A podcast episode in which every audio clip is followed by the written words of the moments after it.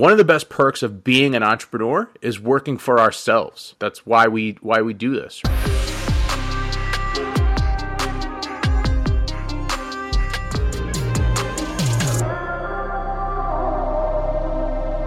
Hey, this is Fady with the Real Slim Fady Show. Welcome back.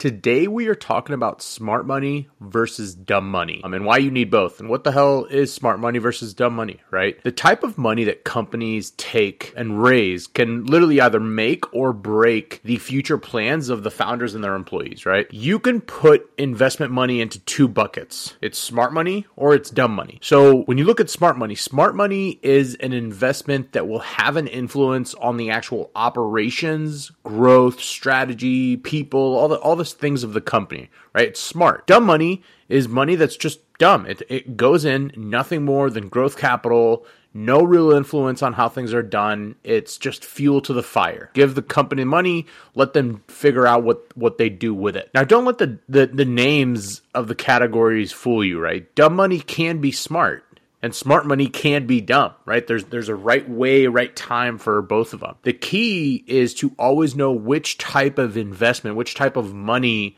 you should take, identifying if it's smart money or dumb money, and when is the right time to take either one, right?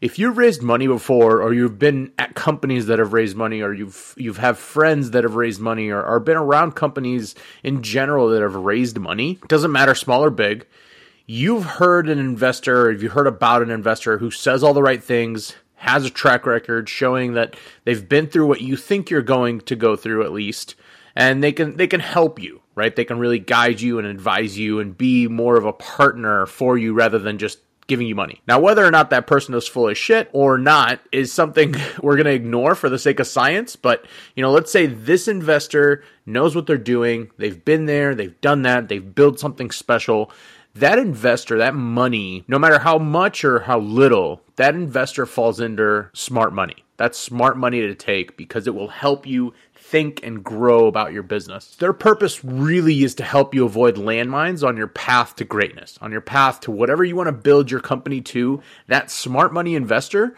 needs to help you do that. And because they've been there before, right? That's that smart money. It thinks with you, it serves as a partner. Now, too much of a good thing is a bad thing, right? Think of what would happen if you had several types of those investors.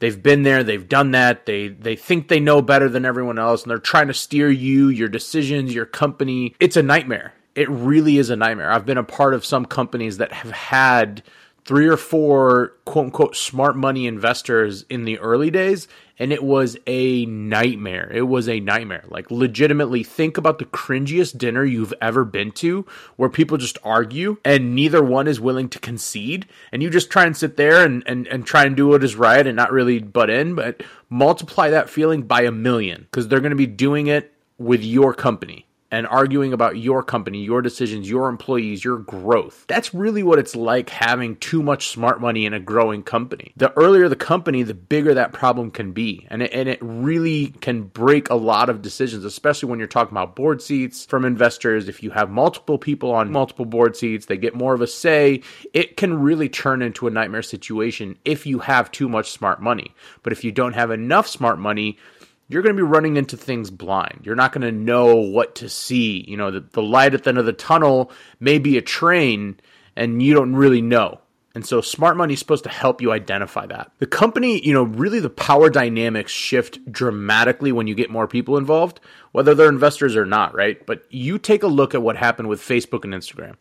So obviously back in, you know, several years ago, when Instagram agreed to be bought by Facebook, one of the most important agreements was that Instagram was allowed to be run completely autonomous. Instagram wanted to be Instagram, just under Facebook. If that wasn't clear enough in the in the deal and the agreement and what what they signed, Instagram even opened up their own office down the street from Facebook's headquarters because they're like we're not we're not a part of we're we're not going to be there, right? We are our own company. Fast forward 6 years after the deal was done, both co-founders of Instagram resigned from Facebook at the same time without giving an actual substantial reason officially, and they literally left millions on the table. They left millions of dollars on the table. Unofficially, it's obvious to see that Instagram wasn't what it once was. You know, it started with a very clear purpose, a very clear mission, very clear vision, and the co-founders lost their voice in the company, and that was clear. You you you can read all about what happened when Facebook bought Instagram. That type of stuff happens, right? If your company has an experienced leadership team, a proven board of directors, a product or service that is tested, gaining a ton of traction, you have market product fit,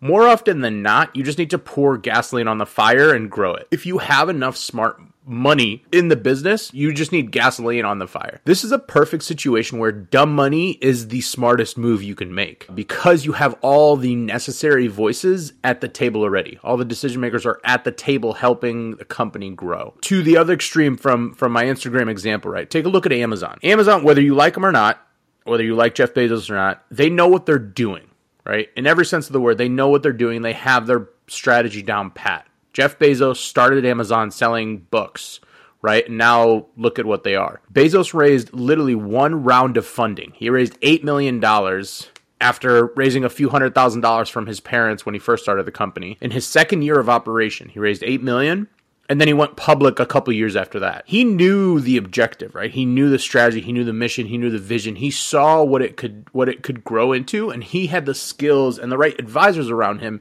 to grow into that. So he didn't need to raise a bunch of smart money and have all these people at the table telling him what he needed to do and how to do it or how to get there. And you know, I know using Facebook and Instagram and, and Amazon may seem irrelevant for, for a growing company, especially if you have a growing company yourself. The lesson is no different than trying to raise money as a startup, raising either a $250,000 seed round or a $50 million Series D, Series C, whatever it may be, $100 million.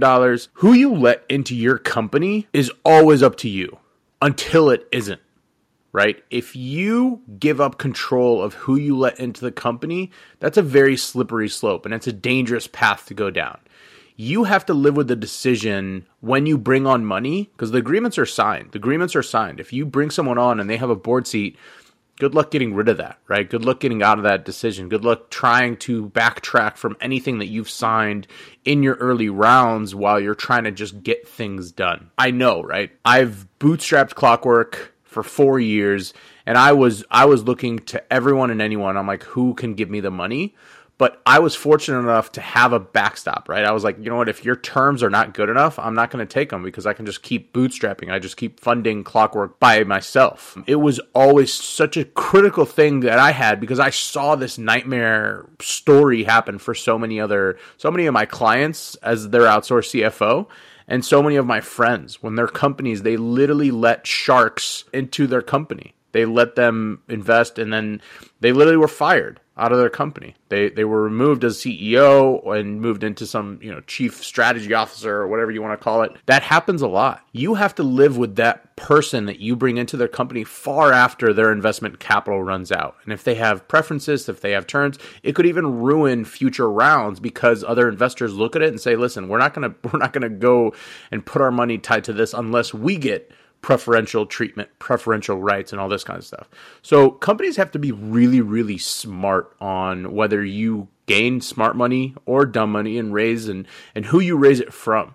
Right? It's important to remember that equity capital, raising actual equity, is far more expensive than debt capital. And sometimes the equity capital outweighs its expense, right? It's worth it to take that and pay the premium of having someone in your company because they can help you grow.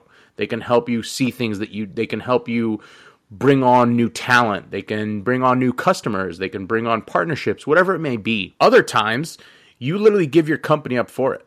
You know, if you bring on equity capital and you do it on the wrong terms and with the wrong people and whatever it may be, you will literally be handing your company over to someone else. One of the best perks of being an entrepreneur is working for ourselves right? That's that's that's why we why we do this, right? So be smart about what dumb money or smart money you take and don't lose your company in the process.